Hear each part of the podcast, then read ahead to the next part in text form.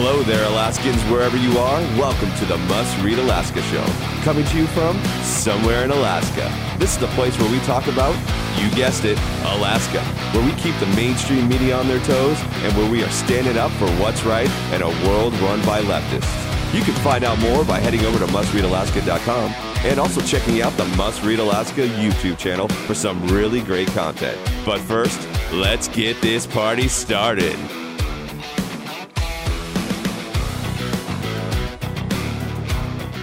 Hey, thank you, Scott, and welcome aboard, everyone, for the Must Read Alaska show, coming to you from somewhere in Alaska, where it's happy hour. It's a beautiful holiday season, and unless you're in Fairbanks and if you're in the northern interior, that is chainsaw weather up there. And I'm really sorry about your weather. That is a slip slide misery up there. But you know, I was thinking just just uh, today that a lot of times Anchorage in the past has had these big williwaws, these big warm fronts that come through in December and everything gets messy and nasty and trees fall down and power is out. But it, it doesn't happen that much in Fairbanks. And you know, actually in, in our part of the world in Anchorage, the weather's pretty normal right now. But in Fairbanks, they're, they have power outages galore, everybody. They're really powers out to, for thousands of people still on Monday. Um, thank you, John Quick, for being my co host, and Scott Levesque for our producer. And I love working with you guys. John, uh, you're in Nikiski. Did you guys have a sloppy Christmas uh, holiday, or are, are you in good shape over there? We're in good shape over here. You know, we had a great Christmas uh, holiday season and, and uh, went sledding and yeah. hiking with the kids and the whole nine yards. And you know, one of the conversations I had with some friends and family uh, this last week that don't live in uh, the great state of Alaska was they said to me, and I quote, "Man, I wish we had a governor like you have in Alaska, Governor Dunleavy." And I got to talking with them, and and they brought up some good points. I think it's often easy to have the grass is always greener on the other side, uh, but you know, they were telling me they have to have a, a vaccine passport to go in a restaurant, to go into stores, and all this crazy mm-hmm. stuff, and mask mandates, and you know, getting tested every five minutes with their kids at school, and and we don't have that up here. Um, you know, certain pockets of, of home rule cities have other, uh, you know, more stringent you rules, know. but we yeah, have a governor who has mm-hmm. kind of made a stance that he's not going to do the the mandate thing anymore, and and I, I really appreciate that. So I got to be thankful for that over the holiday season. Well, yeah, Nikiski is the home of the free, land of the free, home of the brave. Well, I, I wanted to just go through. I know that Scott is going to have the show tomorrow and the next day, and he's he's kind of got that wired in. He's going to go through some of the top stories of the year uh, on Must Read Alaska, and I really am looking forward to him doing that. But I wanted to just go through a few stats, John, as we sort of close out the year, because I realized that we are only 51 stories away from having 2,000 stories posted on Must Read Alaska this year. Now, your, know yours truly wrote most of them. I there are we have a number of columnists that we're very very grateful to have. In fact, today I published a column from Michael Tavoliero. I um, we published a column from uh, candidate Kelly Tshibaka who wanted to make a few points about Lisa Murkowski. And over the weekend, we we posted other columns. We've got people like Mark Hamilton who uh, who writes about Pebble and about the environmental process. We hear a lot from Art Chance, who's very popular with, with people. And, uh, and I'm going to start missing him now that I'm mentioning him. And anyway, we really do appreciate our columnists for filling in where I can't get to. But uh, I was just thinking if, if I just work really hard the next few days, we're going to make 2,000 stories. That's pretty exciting. Before the, before the end of the year. But I'm going to have to work really hard to do it and I don't know, I may not. I've, I've, been trying to take some time off. That and we're also getting an average of 30 comments per story. Now, those are approved comments. Just so you know, John, we get a lot of comments. Uh, um, some sometimes like 600 a day at times, but they don't all get approved. And just so people know, if uh, if they're giving really low quality comments, like they've made a whole bunch of typos, and I just don't have time to clean up the mess, I just I just let it go. I said, you know what, come back, try try harder. Or if they're repetitive or they're trolling if they're name calling a lot i don't i don't like name calling. I don't like it when people misprint misspell can, candidates or uh, our politicians or our leaders names. I don't like them when they call them dumb levy. I think that's just don't do it i don't like it when they call lisa murkowski and they spell it like a cow I don't like it when people are disrespectful to our leaders. I like it when they stick to the um, the topics and they stick to the issues and don't personalize it with these nasty little attacks. So so if I see those, those get canned too. But of all of the ones that we've um, we've had, we're getting um, we're getting so many that it does take me about an hour a day, and I try to do it in about uh, three or four sessions a day where I go through and I really quickly approve them. I'm not trying to correct everybody's typos anymore, by the way. If they've got typos, they're kind of owning them all because I just I would be all day fixing them. So be careful with your comments. Try to be uh, helpful in terms of being on the issues and not personalizing things and turn over a new leaf if you're if you've been a troll don't be a troll uh, total number of words that we've produced at must read alaska this year is 1,012,738 and wow. John, um, I know you have some other stats that you want to jump in on, but before you do, the top referrer to Must Read Alaska is not Facebook, like some of our trolls say it is. It is actually Google, and then our second most is other search engines, and Facebook is the third highest referrer. So, um, so you've got some numbers too, right? I do, and you know, despite some uh, elected officials uh, tries to get us knocked off Facebook, you know, you know, you're doing something right when elected officials uh, from the left are sending Mark Zuckerberg personal letters and asking them to disband us on Facebook. And, and, that, and we're talking to you, Zack Fields, uh, representative of downtown Anchorage. Thanks a lot for flagging us for Zuckerberg. We appreciate it. We'll return the favor soon. Yeah, and all that does is get us more views, so we appreciate that. And uh, some of the some of the stats I'm going to run through are pretty huge, and and a lot of these stats have we've increased one, two, three hundred percent from year to year. So um, our Google stats are we've had 24 million impressions in the last 12 months, which is an astronomical amount of impressions. And really, when you think about impressions, it's when somebody is Googling, you know, uh, Mark Begich into Google, we're popping up into that search query where people can see our news story first on that first page. And That's happened 24 million times. Well, that's like that's, 2 million a month. That's yeah, good. that's and we're not paying for those. That's happening organically because Google sees us uh, as a website that's uh, making waves out there. So yeah. we appreciate Google for giving us those 24 million impressions. Another stat is we have a partnership with Newsbreak, which is I think the third highest downloaded news app in the iTunes store. They run our stories all over the U.S., syndicate our stories, and we've had uh, we've reached 30 million people on their app 30 million in uh, one year in one year which is just amazing we have we have uh, uh, 8000 followers on newsbreak we have the most amount of followers of any news organization in alaska with newsbreak uh, which is pretty awesome we're beating you know every every news player uh, anchorage daily news uh, you know the big boys with big budgets and lots of staff we have the most amount of followers on that app so that's pretty exciting um, oh, really exciting, actually. Our Facebook reach, uh, we reached uh, 9.3 million people on Facebook. Um, and that's, uh, we had about double that amount of impressions on Facebook, but we've reached 9.5 or 9.3 million people on Facebook in the last 12 months. And we've had 5.5 million people engage with us on Facebook. So they're liking it, they're leaving a comment, they're sharing the post. Uh, 5.5 million people engage with us on Facebook. Um, we've done, you know, a number of videos on Facebook. This stat to me is just huge.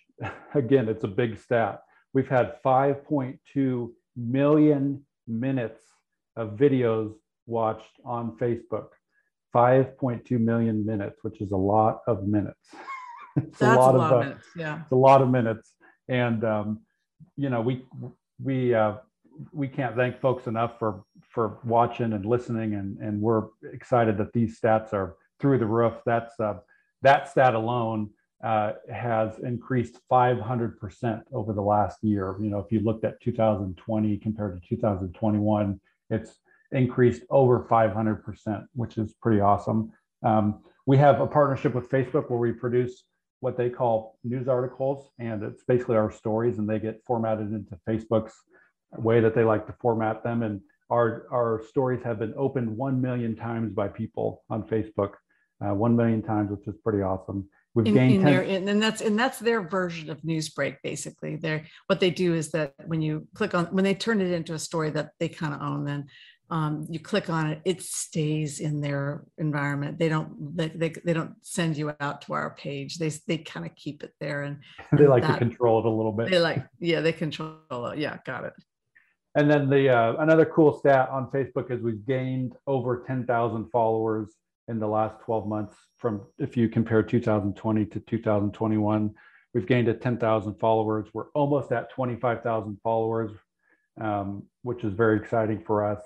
Sure and uh, on twitter we've reached 2.5 million people which is great. In the cesspool of the twitter world we're out there telling people the truth. So well yeah and, if, and twitter's not a place where we particularly like to live but we are not we are not ceding the field. That is a place where it's just we're hey we're there for the ratio whatever you know you, we understand what what twitter's all about and it's a place where we go to get beat up and then we uh, we go and, and write some more stories. And we really we really tick off the liberals on twitter especially.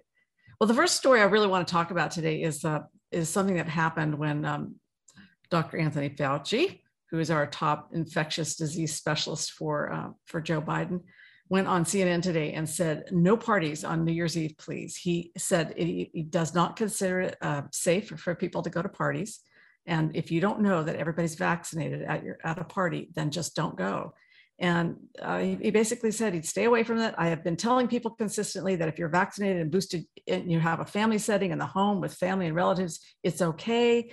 But if you're talking about a New Year's Eve party where you have 30, 40, 50 people celebrating and you do not know the status of the vaccination, I would recommend staying away from that this year. And that is because this Omicron um, variant that everybody's talking about, and it's apparently within days has overwhelmed the Delta variant and is now the only variant that anybody talks about. It's like Delta doesn't exist anymore.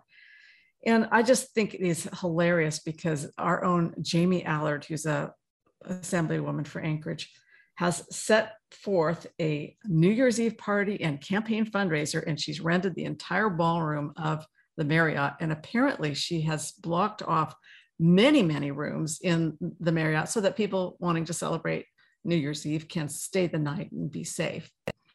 And those rooms have, were all actually reserved. I mean, people reserved them so fast that the, the hotel has now opened up a, another huge block of rooms for her anyway, so she's having a, a fundraiser and she doesn't care what Anthony Fauci said. And I, I called her and, and I asked her, well, what do you think about that? And she said, look, we got to celebrate. We, we have to celebrate living while we're living. We, we can't just hide under a rock for the rest of our lives.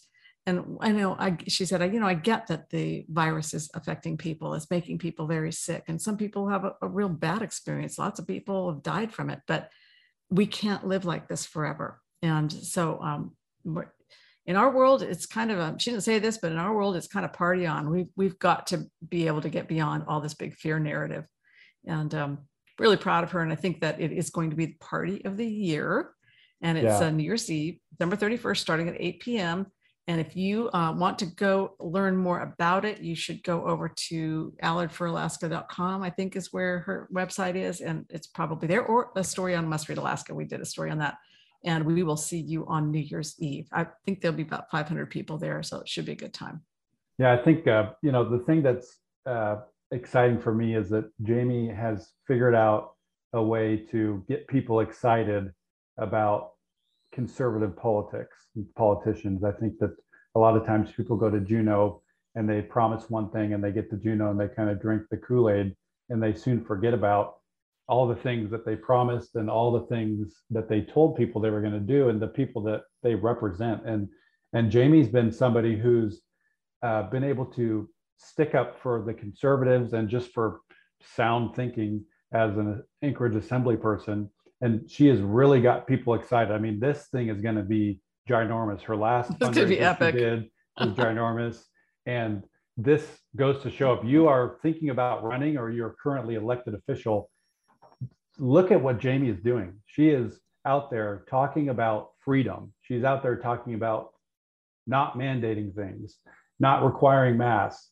She's not she's not necessarily saying she doesn't believe there's a virus or doesn't believe that you know vaccines could work she's out there advocating for freedom and yeah that has been forgotten about in a big way in the last couple of years by a lot of our politicians that people just want to know that you're going to stick up for their freedoms and she is doing that in a very vocal way and i'm excited to see what her uh, her running campaign is going to look like because i think she's going to i hope she's going to win and i hope she's going to go to juneau and be able to knock some sense into these folks that just get there and forget about why they ran in the first place. And you know the Fauci thing is just hilarious to me as well because you know you'll you'll see like uh, you know uh, President Biden, for example, over the holidays he had a bunch of you know White House uh, Christmas things where you know they have they had this one where he him and his wife were sitting in the White House and they were listening to some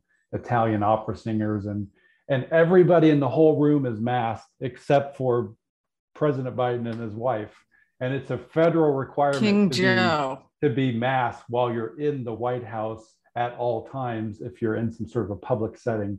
And it just goes to show that, you know, Nancy Pelosi getting her haircut while everybody else can't get a haircut. The rules are for for everybody else except for the people that are making the rules.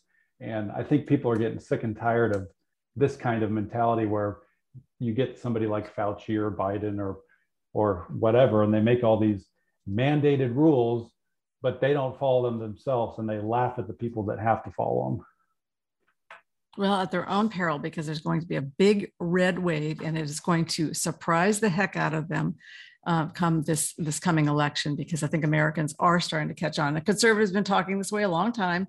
And if you go in conservative social media sites, you'll see this. And it's been this way since the beginning, where people are saying, yep. um, you know, disease yes we've got to we've got to control disease in our society that's what societies do they try to control disease freedoms even more important to protect so um, one of the other things i want to talk about is this absolutely ridiculous op-ed that ran in the anchorage daily news by former governor bill walker over the weekend. And i i just had this um, this sense today that bill walker must completely have amnesia when he wrote this his op-ed, he wrote about how terrible it is that that Angela Rodell was fired as the uh, the, the CEO of the Alaska Permanent Fund, and the the board of trustees we know fired her a couple weeks ago, and not with much explanation. But then again, it's personnel. You don't get explanation on personnel, and he talked about how in 2018, brave bipartisan legislators joined my administration and passed SB 26, which of course is the POMV, the, the percent of market value, which stole half of everybody's permanent fund dividend because of the they're so brave and they're stealing our yeah money. they're so brave that they they stole it and they've stolen it ever since and you know everybody knows that i'm i'm sort of so so on the permanent fund because i i realize it can't it can't be 10,000 per person i realize that if we did that we would probably attract the wrong kind of person to Alaska. And but he went, he goes on to talk about how great Angela Rodell was. Well, this is the same governor that fired Angela Rodell when he came into office. She was the commissioner of revenue and he fired her. But even worse, he fired her without take, taking the trouble to pick up the phone and call her. He didn't bother calling Angela Rodell. No, he just let her read about it in the newspaper that she was fired. And so now he's got this op-ed saying, "Oh my gosh, it's just terrible that that the permanent fund board of trustees has fired Angela Rodell. It must be Governor Dunleavy's problem. It must be he who has done it, and it's he's politicizing it." When when you look back at his very own history, but what the um, thing that struck me is that the Anchorage Daily News is walking down this path, the same path they walked down in 2014 and 2018, doing everything they can to support a Bill Walker governorship. And they are absolutely shameless. They think that we don't remember, and yet we do. And I'm going to keep reminding them. The editorial page, um, as well as the editor and the reporters, are all in the tank for Bill Walker. Oh, yeah. And that is the very reason why, you know, Must Read Alaska is here in the first place is because we saw what they did in 2014. We saw what they did in 2018. These guys are shameless and they never stop. So we're just going to keep fighting, right? Yeah, my favorite quote in the in the op-ed or whatever this thing is, it's a group bunch of garbage is what it is. It's a politicized board, a huge overdrawn of the fund, and a shifting of leadership with no explanation. And Bill Walker was the guy to politicize a permanent fund and to take, you know, basically try to steal the money and use it for government. And, you know, I think that that's just like most conservatives or libertarians in Alaska think that it's going to be a slippery slope. You give them a dime of the permanent fund and they're going to want the whole dang thing. And it doesn't solve any of the budget problems. If they if these folks can't balance a budget, you know, uh, with with what they have, why are you going to give them more to do it? It's like, you know, if I if I if my parents gave me 10 bucks to go to the store and well, sorry, mom, I overspent the 10 bucks and I and I owe, you know, 15 bucks to the store. It's not going to teach me any lessons for my parents to give me five bucks to go pay for stuff that they only gave me 10 for. I'm just going to think, oh, that was a free five bucks. I'm going to keep doing that because I can yeah, just get more money. Works for me. Works for me. And this is Bill Walker is like you said, it's like he forgot about his four years when he was the governor. And he is the guy that, that made this permanent fund the, the mess that it's in today of, of, of horse trading and stealing the money that's supposed to be in people's pockets. Absolutely. He's the one who vetoed half of the permanent fund dividend. And it has never been the same since. Once he politicized it, it you know he broke the compact with Alaska. And so, so the gall that he has to, to write this op-ed and that and it is so hilarious because of course the if if if a conservative writes an op-ed for the Anchorage Daily News, they fact check it until it's no longer relevant. They hold it for weeks and, they, and then they'll send it back to you and say, yeah, we need you to fact check this, show us your work. They never fact check Walker on this. If they had fact checked him, they would have found, wait a minute, you're saying that it's wrong for Angela Rodell to be fired. Wait a minute, you fired her. You politicized the permanent fund dividend. Anyway, good old Anchorage Daily News up to its old tricks. So, last topic. Okay, today the president talked with a bunch of governors and he admitted that COVID has to be handled on a state level, not a federal level. This is hilarious. This is the president who he ran on COVID. Um, just like Bill Walker, he must assume that we have amnesia. So uh, in 2020, he said, and this was like in October of 2020, we're eight months into this pandemic and Donald Trump still doesn't have a plan to get this virus under control. Well, guess what he said today? There is no federal solution. This gets solved at the state level. This is what he told governors today, which is he's finally figured it out. There is no federal solution. Now, I don't think he really believes that. I think he believes that there is a way to have him, you know, have universal mask mandates. And of course, Anthony Fauci today also came out and said that he believes it's time to have a vaccine passport for airplane travel. So that is his soft opening for the vaccine passport for, for um, us, us, travelers. Um, but you know, this is the guy who also said that uh, he that he, you know, Joe Biden and Obama left a pandemic playbook for Trump, and they criticized him for not following their plan. Well, well maybe maybe they should follow their plan if they left this playbook. How come it's not working? Um, but it's true that I, I, quote from PBS here in 2020. They said absolutely. PBS said quoted them saying, We absolutely did leave a plan. It was called a playbook. It lists different kinds of infectious disease threats that could emerge. Novel coronaviruses were among the pathogens flagged as having a potential. And this is from the Obama administration. And, um, you know, they're basically saying, yeah, we left Trump a playbook, but he didn't play by it. So now what? You guys don't play by it either. Yeah, these by the way, out of touch with reality. It's just. By the way, you saw today that um, you saw today that Fauci said, you know, not only are are people going to need a passport to travel pretty soon, but the Center for Disease Control today said, you know, people who contract the coronavirus can um, just just be uh, quarantined for five days instead of ten. What happened to science here? And, and Scott, I know you want to jump in on this. You have something to say, and Scott, our producer, he's going to jump right in.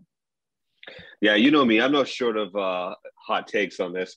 But isn't it funny how before, when Biden was running for his presidency, uh, hey, we can't trust this quick, ready to go to market vaccine. We don't know anything about it. Nobody's going to take this. Then, what ends up happening? He tries to enforce a vaccine mandate. He says beforehand, no, we're never going to enforce a mask mandate. Well, he tried to enforce a mask mandate. Now it's listen, Trump has done an awful job. We are here to win and beat back the coronavirus. Now it's, you know what, we just don't have the tools to do this. We're going to have to let the states do it. Well, I would look at this as a massive coup for guys like, I don't know, Governor Dunleavy, who has taken yeah. heat. Uh, I'd look at this as Ron DeSantis. A lot of Republican run states need to look at Joe Biden and go, We've been telling you this for a long time, baby. It's just taking you this long to realize how incompetent you are, which makes sense because Joe doesn't even know his first name, let alone his last. And I'm not sure he could spell COVID 19. But if That's I'm right. those governors, I am frustrated. I'm saying, dude, you sat there and you badmouth every state that decided to stay open and not lock down. And now look at us. We have more people traveling to our states. We have more people who are happy with our governorship. And now you have the gall to say, you know what? I screwed up. This is this is tried and true democratic politics at its best. And I just hope, I know this is year one and we got three more years of this ridiculous garbage, but people need to remember and they need to be reminded often. Yep, they do. And so this is uh, this is him finally realizing that uh, that the states should probably control uh, the the spread of this virus and the treatment of the virus and, and getting out the monoclonal antibodies. But you're right; he is the guy who actually went down and uh, sent his people down to Florida to pull back the monoclonal antibodies from Florida because he wanted to punish Ron DeSantis. This is really, really evil stuff. Listen, that is it for today, folks. I know that we went through this these topics really fast and not in depth, but onward to 2022 for Must Read Alaska. And if you're a supporter of Must Read Alaska, thank you so much.